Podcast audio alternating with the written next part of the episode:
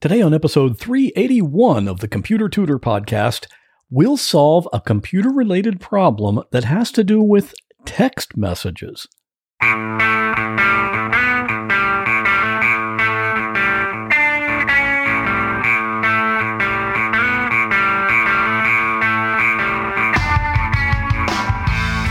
Another episode of The Computer Tutor tips, tricks, and advice from a computer pro without all the tech talk. And now, here is your computer tutor, Scott Johnson. Good morning and welcome back to the Computer Tutor Podcast. I am your personal computer tutor, Scott Johnson. And on this podcast, I like to show you how to do cool things on your computer. And no computer techie eight syllable words just regular English here. My job is solving your Windows computer problems. Is your computer running too slowly? Some program not opening up like it's supposed to? Lots of important files saved on your computer, but you don't have it backed up? I fix all of these things for clients on a daily basis, and my clients are all around the country because I can do it all remotely. So if you need help with your computer, just give me a call at 727 254 9078 or email me at pctutor at gmail.com. And today's tip can be seen at my website if you go to computertutorflorida.com forward slash 381. So let's get started.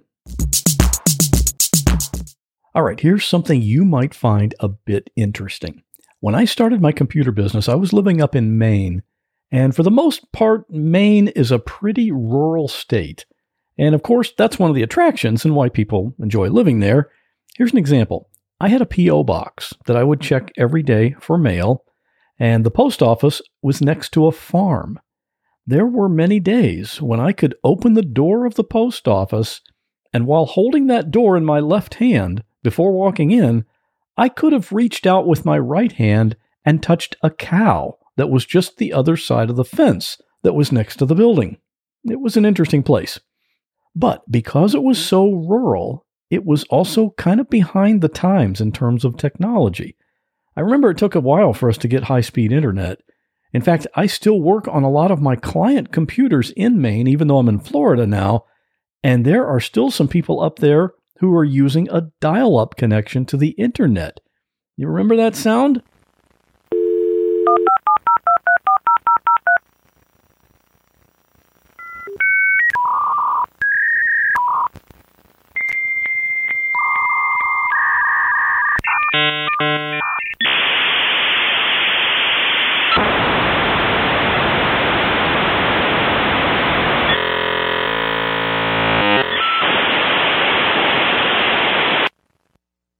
But that's not really what we're talking about today. Along those same lines, there are people in Maine and in other parts of the country as well who have never used text messaging.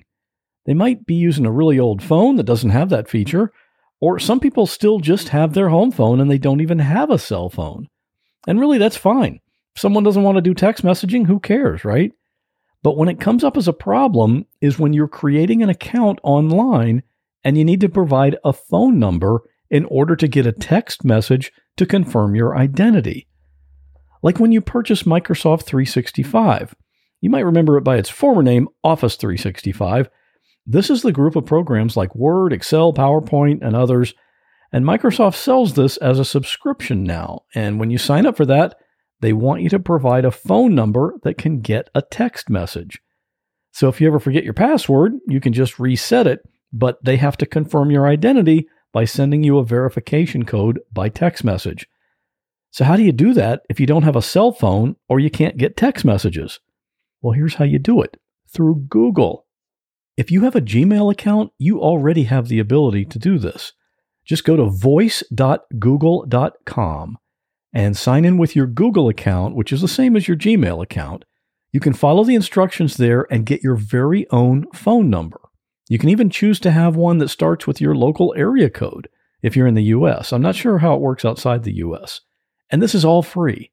But anyway, you'll have your own phone number and you can just go to voice.google.com and you can make phone calls and you can receive phone calls and it's all done on your computer. And one of the services that's included with that Google Voice phone number is the ability to send and receive text messages from that number. And like I said, the beauty of this is that it's all completely free. It's just one of the features of having that Google account. So next time you need to provide a phone number for a text message, just give them your Google Voice number. Problem solved. And on my other podcast right now, I have a story that is timely. We just observed the 20th anniversary of the September 11, 2001 attacks on our country. So for this episode, I brought on a man named Tim Brown.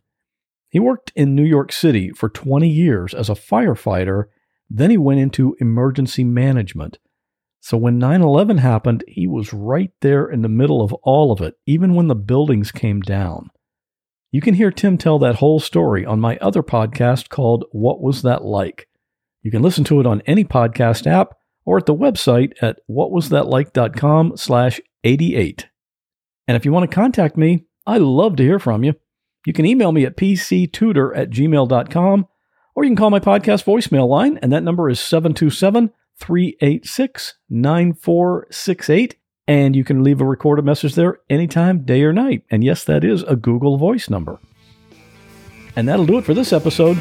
But I'll be right back here in two weeks with another computer tip. Well, that wraps up this episode of the Computer Tutor Podcast. I hope you enjoyed it. If you'd like to contact me with a question, a comment, or a suggestion for a future topic, you're welcome to do so at my website, computertutorflorida.com. And while you're there, sign up for my free Monday morning email newsletter. If you have a computer problem, give me a call at 727 254 9078. In many cases, I can take care of a problem remotely, so it doesn't matter if you're here in Florida, up in Maine, or way out in California. I'd love to help. Thanks again for listening and have a great week. God bless. You know, the hardest thing to steal is scissors because you can't run away.